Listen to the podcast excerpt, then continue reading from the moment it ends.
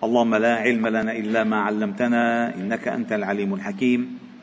علمنا اللهم ما ينفعنا وانفعنا بما علمتنا وزدنا علما. واجعلنا ممن يستمعون القول فيتبعون أحسنه. وادخلنا برحمتك في عبادك الصالحين. ربنا اشرح لنا صدورنا ويسر لنا أمورنا. واحلل عقد ألسنتنا ليفقه الناس قولنا. ربنا آمنا بما أنزلت واتبعنا الرسول فاكتبنا مع الشاهدين. ربنا آتنا من لدنك رحمة وهيئ لنا من أمرنا رشدا. ربنا آتنا من لدنك رحمة وهيئ لنا من أمرنا مرفقا.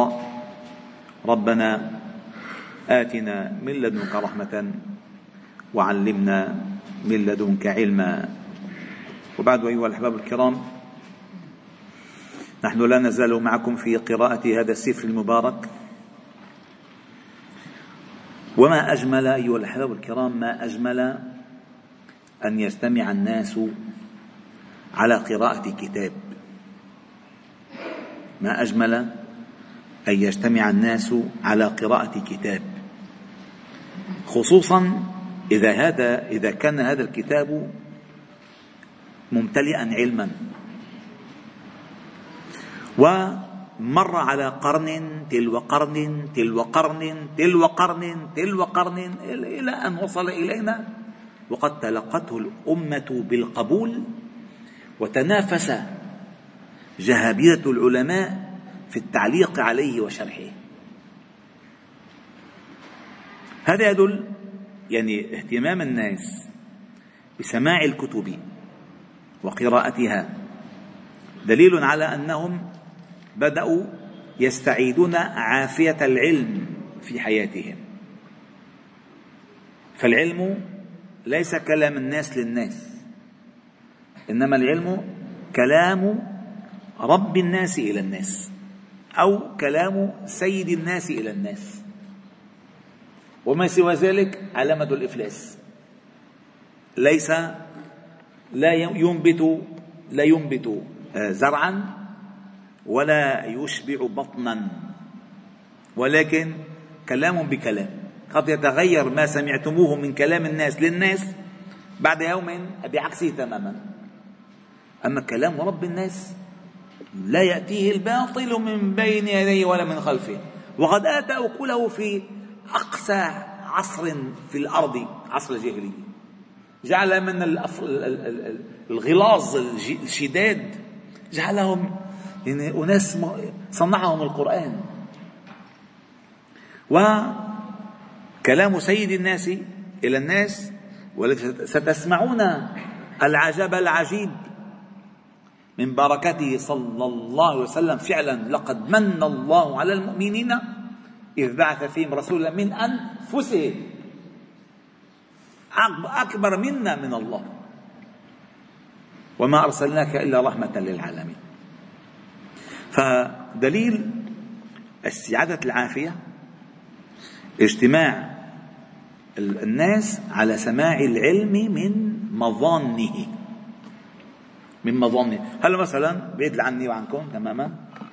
حطينا الكتاب مثلا. سكرنا إيه, إيه شو الأخبار؟ نقرقر نقرقر نقرر. لساء وصدقوني ها ما بمزح معكم. حنتسلى أكثر وما حنضوج ويمكن تمرق ساعتين وثلاث ساعات كلنا عم نحكي. بس نطلع من هون ما استفدنا شيء نهائيا. ما استفدنا متى قتلنا وقتنا بالكلام. صحيح ربما آه، ليس كل الكلام الذي سنقرأه قد يبلغ كل عقول الناس كل عقول الناس ولكن تبقى البذرة موجودة؟ تبقى يبقى الجو الذي تأتيه الرحمات والسكينات موجود؟ فما حدا يتفرد بهالمسائل ابدا. فنحن وصلنا في قراءة هذا الكتاب الموسوم بالتعريف الشفاء بتعريف الرسول صلى الله عليه وسلم إلى المجلس الخامس والثلاثين. قال المؤلف أبو الفضل القاضي عياض رحمه الله تعالى قال فصل في إجابة دعائه صلى الله عليه وسلم. وهذا باب واسع جدا. وإجابة دعوة النبي صلى الله عليه وسلم لجماعة بما دعا لهم وعليهم متواتر على الجملة معلوم بالضرورة. وقد جاء في حديث حذيفة كان النبي صلى الله عليه وسلم إذا دعا لرجل أدركت الدعوة ولده أدركت الدعوة ولده وولد ولده. أدركت الدعوة ولده وولد ولده صلى الله عليه وسلم. حدثنا أبو محمد العتابي بالقراءة عليه حدثنا أبو القاسم حاتم بن محمد حدثنا أبو الحسن القابسي حدثنا أبو زيد المروزي. حدثنا محمد بن يوسف حدثنا محمد بن إسماعيل حدثنا عبد الله بن عبد الأسود حدثنا حرمي حرمي حدثنا شعبة عن قتادة عن أنس رضي عنه قال قالت أمي يا رسول الله خادمك أنس عشر سنين خادمك أنس ادعو الله له. فقال صلى الله عليه وسلم اللهم أكثر ماله وولده وبارك له فيما آتيته. قال ومن رواية كلمة قال؟ قال أنس فوالله إن مالي الكثير وإن ولدي وولد ولدي ليعادون اليوم على نحو المئة. صلى الله عليه وسلم. وفي رواية قال ما وما أعلم أحدا أصاب من رخاء العيش ما أصبت ولقد دفنت دفنت أو لقد دفنت بيدي هاتين مئة من ولدي ولا أقول سقطا ولا ولد ولد. هو تزوج كثير وجاء ولد كثير ولكن وعنده كان حافظ كثير من أولاده. ومنه دعاؤه لعبد الرحمن بن عوف البركة. قال عبد الرحمن بن عوف وأحد المبشرين بالجنة قال فلو رفعت حجرا من الأرض. لقيت حجر. رفعته فلو رفعت حجرا لرجوت أن أصيب تحته ذهبا. وفتح الله عليه. ومات فحفر الذهب من تركته بالفؤوس حتى ما جلت فيه الأيدي وأخذت كل زوجة ثمانين ألفا وكن أربعا وقيل مائة ألف. وقيل بل صولحت إحداهن لأنه طلقها في مرضه على نيف وثمانين ألفا وأوصى بخمسين ألفا بعد صدقات بعد صدقاته الفاشية في حياته وعوارفه العظيمة. أعتق يوما ثلاثين عبدا وتصدق مرة ببعير فيه أو بعير. وتصدق مرة بعير, بعير عن قافلة. العير هي القافلة. واسأل العيرة العير عن القافلة. قال وتصدق مرة بعير فيها سبعة بعير. يعني قافلة البعير اسمها عير. فقال تصدق مرة بعير فيها سبعمائة بعير. يا ستير وردت عليه تحمل من كل شيء فتصدق بها وبما عليها. وبس وبأقتابها يعني على الرحل وأحلاسها جلدة اللي من فوق. ودعا قال ودعا وسلم لمعاوية بالتمكين في بلاده فنال الخلافة. الله أكبر. ولسعد بن أبي وقاص رضي الله عنه أن يجيب الله دعوته فما دعا على أحد إلا استجيب له. الله. هو هو قال له سعد يا رسول الله ادعو الله لي أن أكون مجاب الدعوة. فدعا له ثم قال أطب مطعمك تستجب دعوتك. لأنه هو فعلا أسرع طريق لإجابة الدعوة ما أنواع الدعاء. ولا إذا حفظ الدعاء من سداس أو من المشيري أو من الكتاب بيكون دعاء مستجاب. ما هيك المقصود ما هيك. المقصود يكون عم يطلع من صماصيم صماصيم صماصيم قلبه. ويدعو وهو يوقن بالإجابة ولكن يوقن أن الله عنده حكمة بوقت الإجابة. حكم هو يجيب الله تعالى يجيب. ولكن إذا بده يجيب مثل ما أنت بدك بصير أنت الحكيم. أنت أنت فقير. أنت ضعيف. فقال يا رسول الله ادعو الله لي أن أكون مجاب الدعوة. دعا له وقال أجب مشان تضمن بقاء إجابة الدعوة أطب مطعمك تكن مجاب الدعوة أو تستجب دعوته لأن وير... ثم ذكر الرجل يرفع يديه إلى السماء يا ربي يا ربي يا ربي. ومطعمه حرام ومشربه حرام. وملبسه حرام وغذي بالحرام فأن يستجاب له. كيف؟ وقال الله تعالى في حديث بني إسرائيل لموسى عليه السلام أنما خرج موسى عليه السلام ببني إسرائيل يستسقون الماء. آه كلهم رفعوا وعياط واحترموا بدون شعر واحترموا بدون كلام مسجع فقال الله أوحى الله إلى موسى فقال له قل لبني إسرائيل أن يخفضوا أيديهم أو أو أن يكفوا أيديهم ويخفضوا أصواتهم. فلطالما هذه الأيادي أكلت حراما وهذه الألسن نطقت حراما فكيف أستجاب لأقطعنها الأولى تقطع ما الأولى تستجاب؟ فبدك تجيب الدعوة أنت عم بتقول يا رب. شوف أنت بأي موقع من الربوبية والعبودية والألوهية مع الله. هذا الأسد فقال و أن يجيب دعوته فما دعا على أحد إلا استجيب له. ودعا صلى الله عليه وسلم بعز هلا كل الأفعال هنا للنبي صلى الله عليه وسلم.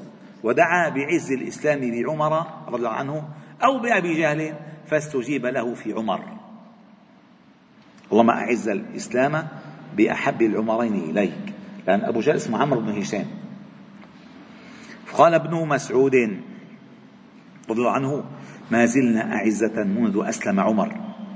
وأصاب الناس في بعض مغازيه عطش.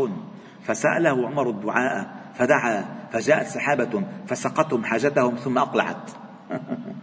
متصورين الحالة هذه ده ده ربط القلوب بالله؟ ودعا في الاستسقاء فسقوا ثم شكوا إليه المطر فدعا فصحوا. فصحوا. يعني حنالك حنالك واقفة واقفة الشتاء راحت سبحان الله. وقال لأبي قتادة أفلح وجهك اللهم بارك له في شعره في شعره وبشره. فمات وهو ابن سبعين سنة وكأنه ابن خمس عشرة سنة. الله عنه وقال للنابغة لا يفضض الله فاك فما سقطت له سن. وفي رواية كان أحسن الناس ثغرا. هو نابغة. كان أحسن الناس ثغرا إذا سقطت له سن نبتت له أخرى وعاش عشرين ومائة سنة. دعاؤه صلى الله عليه وسلم. ودعا لابن عباس فقال اللهم فقهه في الدين وعلمه التأويل. فسمي بعد الحبر وترجمان القرآن. دعا له وهو ابن عشر سنين. ما أنه ارجاش هيدي عملت يا سيدنا النبي صلى الله عليه وسلم أنا أخذت دكتوراه بالفقه. فاللهم لك اللهم وافتح علي دعا له وسمنه وفيت على المدرسة. بس تأدب معه فضمه إليه ودعا له. وبس. وخذ من الله العلم. لأن الله تعالى هو الذي يعلم على فكرة. الله هو الذي يعلم. أنت تتسبب مثل الفأس. تزرع. شو بيطلع؟ الله بيطلع النبات أنتم تزرعون ونحن الزارعون؟ أنت بتزرع. بتحط البذرة يعني. أنت بتحط البذرة. بس تنبت. وتؤتي أكلها أو لا عند الله تعالى الأمر. النبي صلى يقول في الحديث الصحيح إنما أنا قاسم والله هو المعطي. أنا الله هو بيعطيك. أنا بقسم بين الصحابة. ثم قال ودعا لعبد الله بن جعفر بالبركة في صفقة يمينه فما اشترى شيئا إلا ربح فيه. ودعا للمقداد للمقداد بالبركة فكانت عنده غرائز غرائر من المال. ودعا بمثله لعروة بن أبي الجعد فقال لقد فلقد كنت أقوم بالكناسة بس ولو كنست فما أرجع حتى أربح أربعين ألفا. وقال البخاري في حديثه فكان لو اشترى التراب ربح فيه.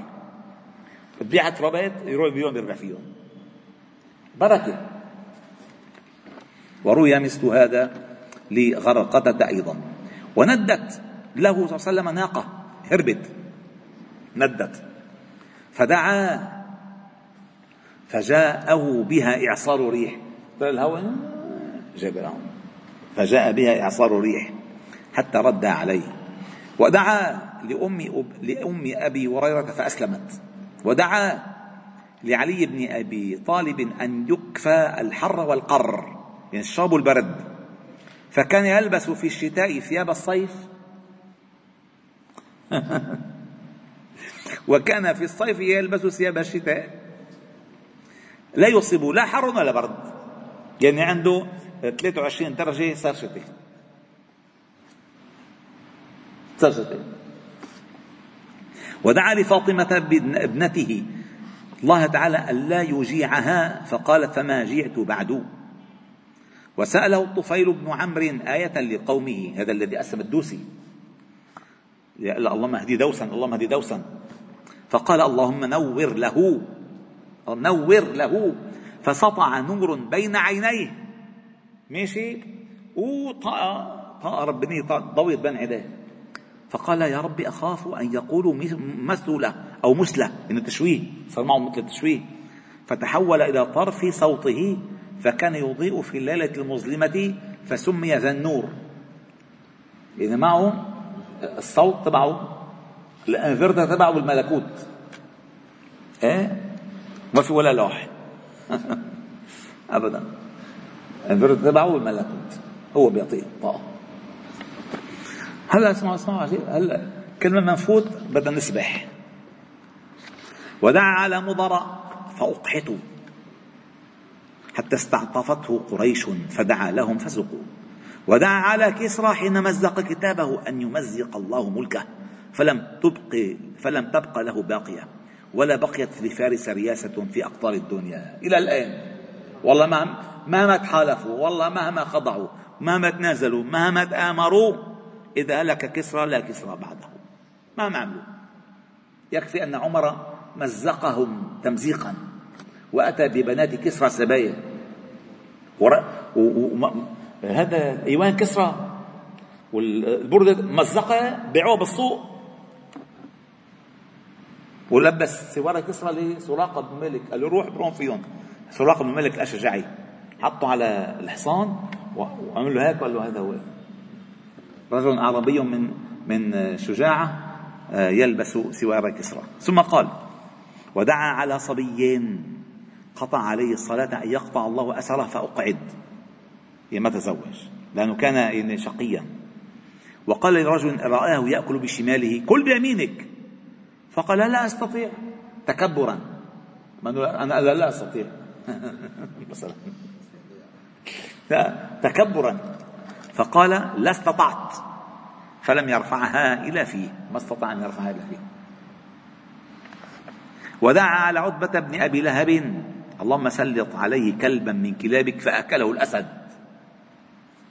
وأدرك هو هو كان كان بالخيمة مع رفقاته هذا كان بالسيرة من زمان بالسيرة كان بسفر. بلش يسمع قال هذا يريدني. قال شو بده فيك؟ وين بده يوصلك نحن كلنا بده فات على الخيمة جابه وراح وراح. اللهم سلط عليه كلبا من كلابك. وقال لامرأة أكلك الأسد فأكلها وحديث مشهور من روايات عبد الله بن مسعود اللهم عنه في دعائه على قريش حين وضعوا السلا على رقبته وهو ساجد مع الفرس والدم وسماهم فقال لقد فلقد رأيتهم قتلوا يوم بدر. واحد واحد. ودعا على الحكم بن أبي العاص وكان يختلج بوجهه ويغمز عند النبي يعني عم يعني عم يستهزئ به. قال إي والله فرآه فقال كذلك كن قال فلم يزل يختلج إلى أن مات. صار معه هزة. كان إنه مش عامل لك شو عامل فصرت معه حتى مات. ورد ودعا على محلم ابن جسامة فمات لسبع فلفظته الأرض. ثم وري فلفظته مرات فألقوه بين صدين وضموا عليه الحجارة. حجرين كبار والصد جانب الوادي يعني هون. ما بيقدر حد يخرج يعني. وجحده رجل بيع فرس. قال لا ما بعتك. اياه وهي التي شهد فيها خزيمة النبي صلى الله عليه وسلم. فرد الفرس بعد عليه وسلم على الرجل وقال اللهم إن كان كاذبا فلا تبارك له فيها. وأنا لكم هذه ليس خاصة به. ليكو خذوا من الآخر. ليس خاصة به. كل إنسان أخذ شيئا. ليس له لن يبارك الله له فيه. ليس حقك. وإما دعا عليك النبي صلى الله عليه وسلم فهذا الزلم حقه يدعوه عليك. ولا يمكن أن يبارك لك فيك فيه. القرش المشبوه مع الحرام اللي فيه شبهة لا بركة فيه. فما ظنك بالحرام؟ قال لا في لعنة. والله لعنة كبيرة. قال قال فقال قال فدعا فقال اللهم إن كان كاذبا فلا تبارك له فيها. فأصبحت شاصية برجلها أي ميتة. بتعرفي الخيل بتموت ترفع شيئا فأصبحت ليش ليش الخيل الخيل عادة تنام وهي واقفة. الخيل تنام وهي واقفة في عادتها. لا تجلس على الأرض الخيل إلا نادرا أو حين تلد. بس. وعلميا علميا الخيل إذا بركت ست ساعات لن غير صالحة لا للركوب ولا للركض. عضلة بخور. بيرخي بيرخي عضلة. لأن هي كلها مبنية على العضل. ما عم من عندي الحكي. أنا مرة شفته بفيلم وثائقي كانوا عم يعملوا عملية لخيل. فكانوا كاتبين إنه بدهم يستعجلوا قبل ست ساعات لأن بدهم يفيقوها قبل ثلاث ساعات مشان تقدر تتحرك لأن خي... بيخور بيضعف العضل. وهذا الباب أكثر من أن يحاط به. ثم قال فصل في كراماته وبركاته وانقلاب الأعيان له فيما لمسه أو بشره. صلى الله عليه وسلم. أخبرنا أحمد بن محمد حدثنا أبو ذر الهروي إجازة وحدثنا القاضي أبو علي سماعا والقاضي أبو عبد الله محمد بن عبد الرحمن وغيرهما. قالوا حدثنا أبو الوليد القاضي حدثنا أبو ذر حدثنا أبو محمد أبو إسحاق وأبو الهيثم. قالوا حدثنا الفربري حدثنا البخاري حدثنا عبد الأعلى بن حماد حدثنا يزيد بن زريع حدثنا سعيد عن قتادة قتادة عن أنس بن مالك رضي عنه أن أهل المدينة أهل المدينة فزعوا مرة فركب النبي صلى الله عليه وسلم فرسا لأبي طلحة. كان يقطف كان يقطف أو يقطف باثنين أو به قطاف. والقطاف يعني بطء يعني بتعسر بإجريه يعني غيره بيوصل قبل بساعة هو بيوصل بعد بعد بساعة.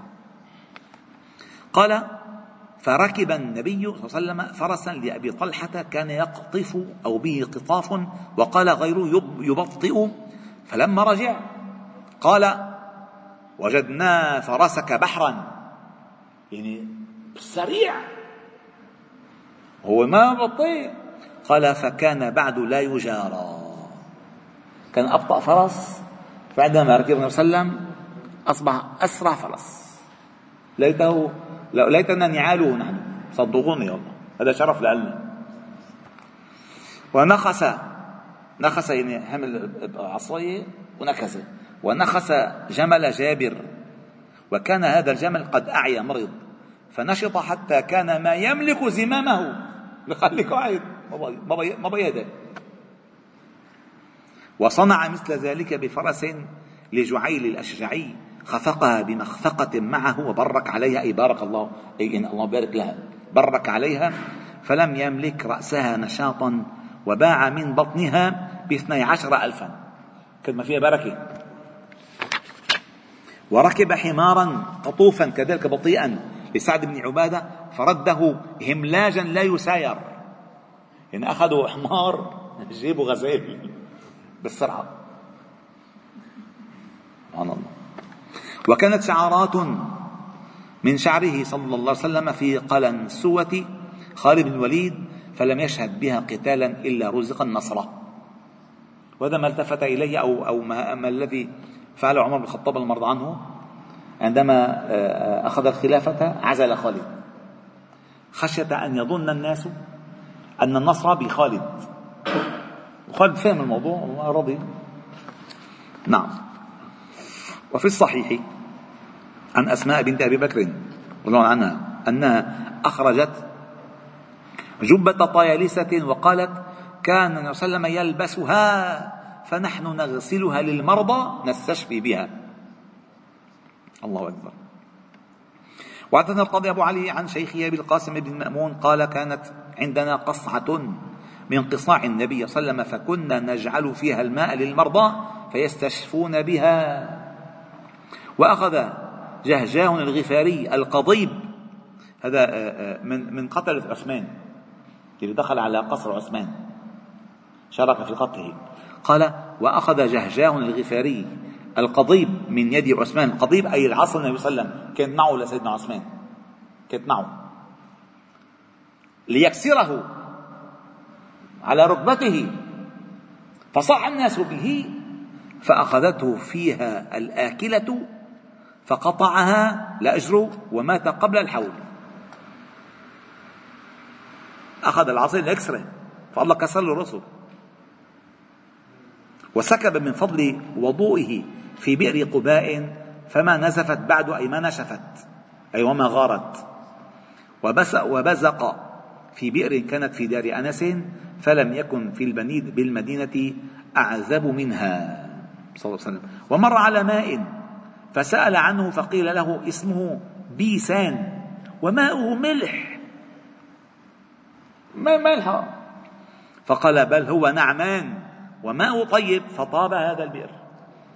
صلى الله عليه وسلم. وأوتي يعني دعا له. وأوتي بدلو من ماء زمزم. فمج فيه. يعني شرب ورجع رجعه. هذا مج. مج فيه فصار أطيب من المسك. صلى الله عليه وسلم. وأعطى الحسن والحسين لسانه فمصاه وكان يبكين عطشا فسكتا. عطشانين يشربوا؟ وكان اعطاهم اللي هي اللي هي يعني. اعطاهم هي حدا حط اللي هي بصغره؟ ما عاد يجيب حدا ما عاد يتذكر أصلا. واذا تذكر ما حيقول. بس كلكم مني وجير حاطين كلنا اللهيات ماشي. فقال وكان لأم مالك عكة. عكة يعني آه، مثل شغلة وعاء صغير بتحط فيه سمنة. أو عسل. العكة تقال عكة عسل أو عكة سمن أو عكة أقط. أقط يعني جبن. العكة وكانت لأم مالك عكة تهدي فيها النبي صلى الله عليه وسلم سمنا. فأمر النبي صلى الله عليه وسلم ألا تعصرها. يعني مثلا كيف لا تعصرها؟ لما هي بترجع تخلص هي مثل ما إيش؟ شو بتعمل بتشد مشان تطلع كل اللي فيها. مشان تنشف مثلا كيف إذا عملت؟ أنت لبنة لبنة قطعت لبنة. بتشيلهم بعد شو بتعمل؟ بتعصرهم عصر. مشان ما تخلي بقايا اللبنه بالكيس نهائيا. فقال لها النبي صلى الله عليه وسلم لأم مالك لا تعصريها. اوعى تعصريها خليها فيها بقايا. ثم دفعها إليها. فإذا هي مملوءة سمنا فيأتيها بنوها يسألونها الأدم الأدم. بيجوا شوية شوية سمنة شوية سمنة شوية سمنة شوية سمنة شوية سمنة. مثل ما اللي بيعملوا؟ شوية سمنة شوية سمنة. وليس عندهم شيء فتعمد إليها فتجد فيها سمنا. فكانت تقيم أدمها حتى عصرتها فانتهت. لا عصرية موجودة فيها البركة. وكان يدفل في أفواه الصبيان المراضع فيجزئهم ريقه إلى الليل.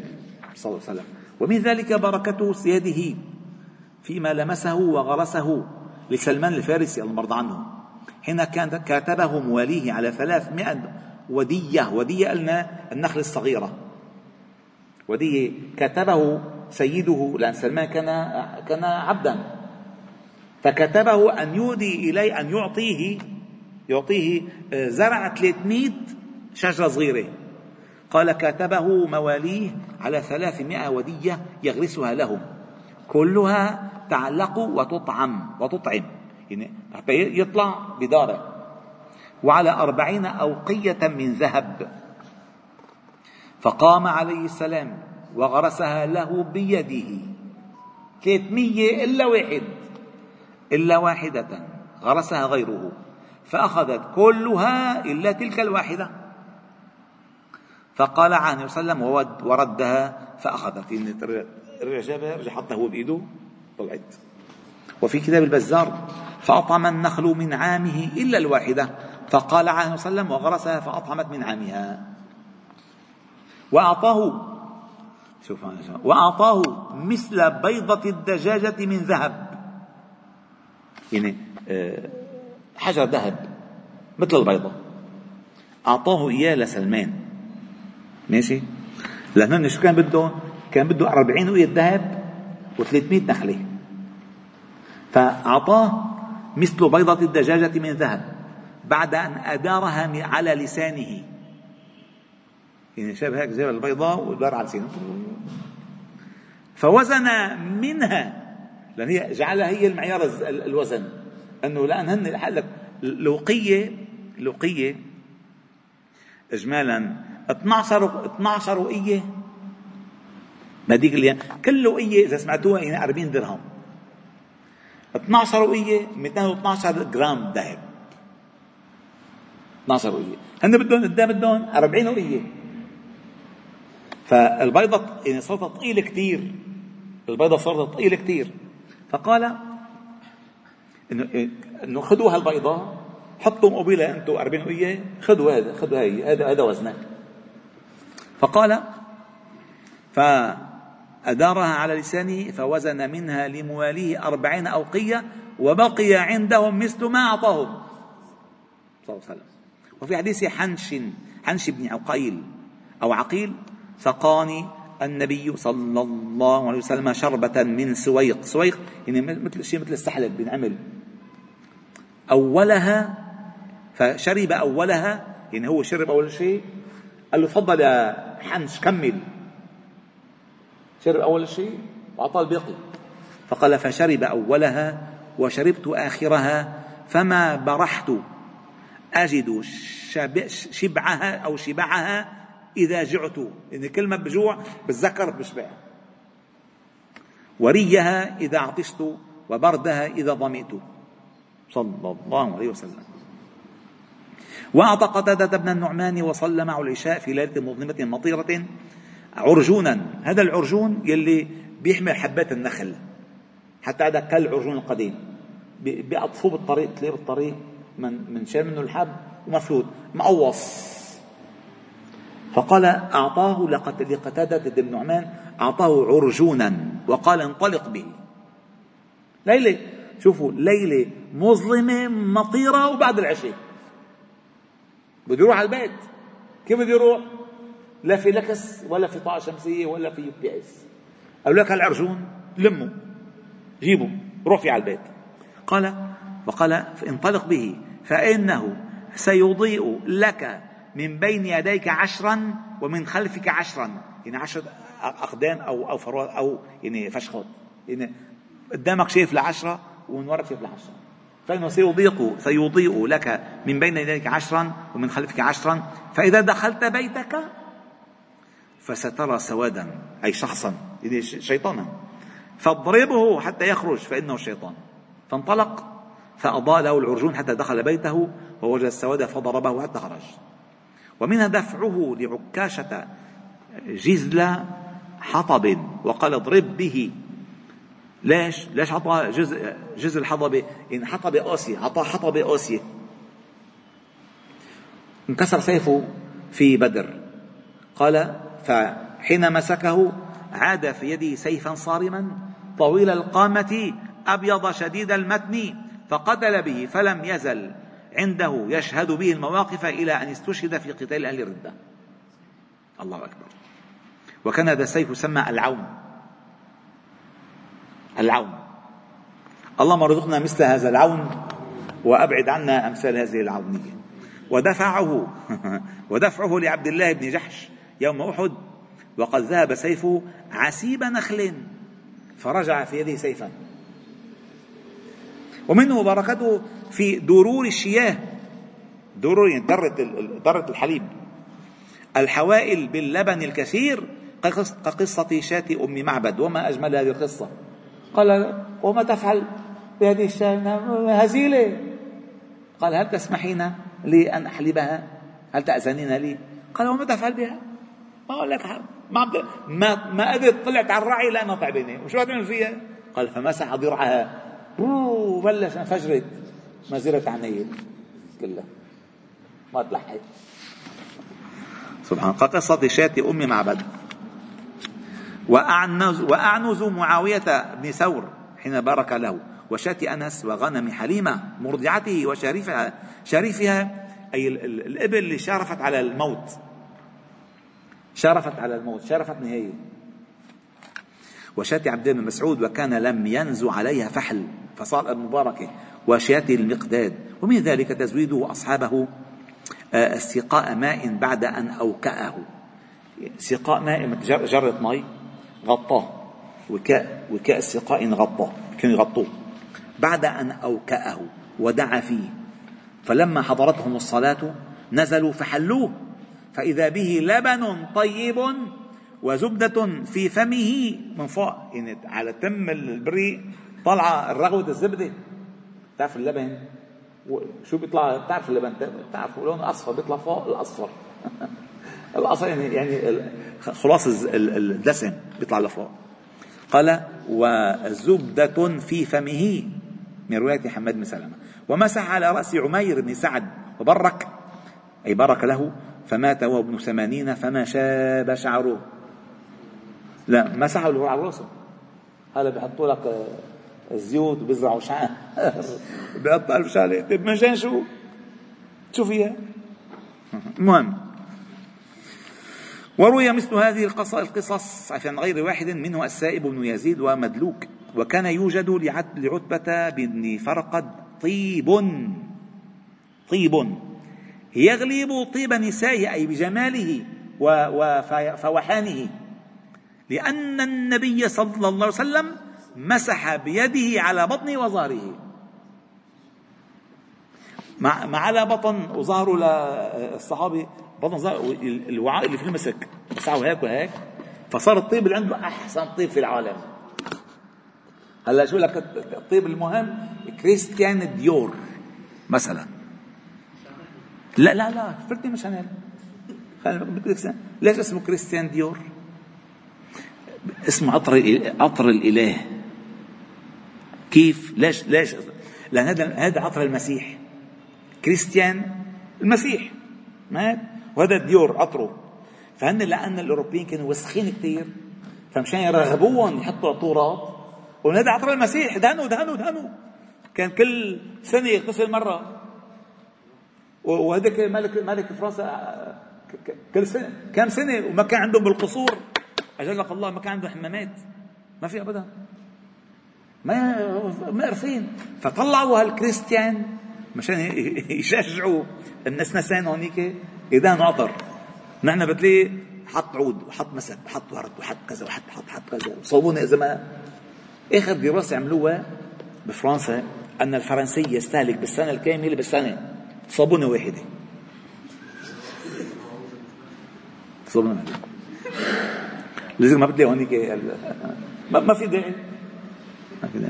المهم قال و وسلت الدم عن وجه عائد بن عمرو وكان جرح جرح يوم حنين فدعا له فكان له غرة كغرة الفرس.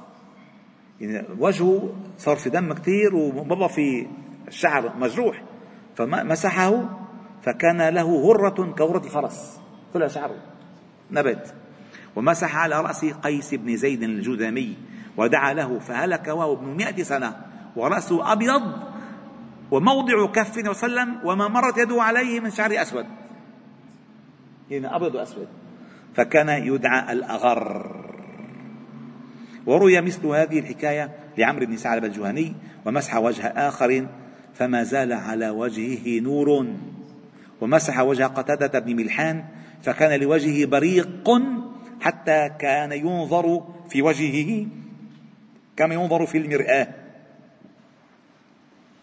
إذا ما نزلت ونسيت تسرح شعرك تطلع بوجهه لقتادة بتمشي شعرك ليش؟ عم يلمع بشوف بشوف وجهك فيه.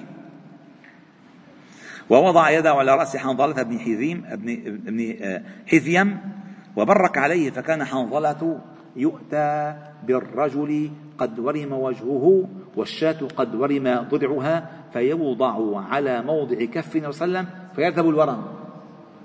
انه هون حط إيدك حط هون هون فبيروح الورم. ونضح في وجه زينب بنت أم سلمة نضحة من ماء. يا عيني كنت تتحملوا ونضح في وجه زينب بنت أم سلمة نضحة من ماء. فما يعرف كان في وجه امرأة من الجمال ما بها. هل بيحطوا بيحطوا make up و push up WhatsApp كاس up Seven Up وبدلوا بشعين. لأنه لأنه تزوير. لأنه تزوير. تزوير أما الاصل ما بده ما بده up. الاصل ما بده up. الاسد متموه. ما يحطوا ميك أب؟ قال ونضح في وجه زينب بنت أم سلمة نضحه من ماء فما يعرف صدقا كانت العرب تقول أطيب أطيب الطيب الماء. هلا أنتم بتشوفوا مثلا عندكم معكم جدات وستات معكم جدات ست كبيرة. شوفوا الست الكبيرة كيف وجهها. يلي أيامها ما كان في المسخرة ولا المانيكير. لا في مسخرة كان ولا في مانيكير. شوفوا وجهها. وشوف وجه بنت الأربعين سنة يلي معودة تحط مساحيق. كيف سحق وجهها وذهب بهاؤه. والصبح لا يمكن تسمح لحدا يشوفه. أبدا. لا الساعة محضر حالها شو هذا هذا. عم تغير شكلها يعني. فهذا كله مرض كله مرض بيسد المسام والوجه. قال الأطباء والرحمة الكرام أنا بسألكم سؤال. بالإنسان كم رئة فيه؟ نعم. لا غلط. ثلاث رئات. رئتين من الداخل ورئة في الخارج. جسمك كله رئة. كله يتنفس. فأنت لما بتسد رئتك من جوا بصير ونفس الشيء لما بتسدوا بهالمساحيق البترولية ومخلفات القاذورات البشرية بدها تموت. والجلد بيموت. خلي طبيعي. الماء. قال ومسح على رأس صبي به عاهة فبرئ واستوى شعره وعلى غير واحد من الصبيان والمرضى والمجانين فبرؤوا. فبرؤوا. ومثله في حديث المهلب بن قبالة اللي هو اجى كان ما في شعر براسه فصار شعر كبير. وأتاه رجل به أدر أدرة. أدرة يعني بسموهم فطاء يعني نزل شيء حتى وصل لخصيتيه وكبروا هذا بيكون شيء من المصران نزل. فلذلك كان اليهود يتهمون موسى عليه السلام أن به أدر أو آدر. فراحوا رأبوه وعم يغتسل وسرقوا آه، صار صاروا ثيابه إيه؟ فخرج عرفوه. المهم هذا حديث مشهور. وقال وأتاه رجل به أدرة فأمره أن ينضحها بماء من عين مج فيها. فذهب ففعل فبرئ. وعن طاووس قال لم يؤت النبي صلى الله عليه وسلم بأحد به مس. يعني مس صرع. فصق في صدره إلا ذهب. الصق هو الضرب فصقت وجهها وقالت عجوز عقيم. أعف لما قالوا بشروها فأقبلت مرته في صقلة في صلة فسقت. هاي شحوري أنا شحوري تعطيني. أنا بجيب أولاد عمري تسع سنة برجع تطلع وجهي. نفس الشيء. قال فصق فصق في صدره إلا ذهب. والمس والجنون. ومس ومج في دلو من بئر ثم صب فيه ففاح منها ريح المسك وأخذ قبضة من تراب يوم حنين ورمى بها في وجوه الكفار وقال شاهت الوجوه. فانصرفوا يمسحون القدى من أعينهم. ما دل وعد إلا ما أجاب. وشكى إلي أبو هريرة النسيان فأمره ببسط ثوبه وغرف بيده فيه ثم أمره بضمه ففعل فما نسي شيئا بعد. وما يروى عنه في هذا كثير وضرب صدر جرير بن عبد الله ودعا له وكان ذكر له أنه لا يثبت على الخيل. أقول بيقع على الخيل. فصار من أفرس العرب واثبتهم ومسح على رأس عبد الرحمن بن زيد بن الخطاب وهو صغير وكان دميما ودعوا له بالبركة وفي كان دميما صغيرا قصيرا. أول ما عم يشب. منهم منهم مقبول؟ قال فدعا له البركة ففرع الرجال طولا وتماما. صلى الله عليه وسلم.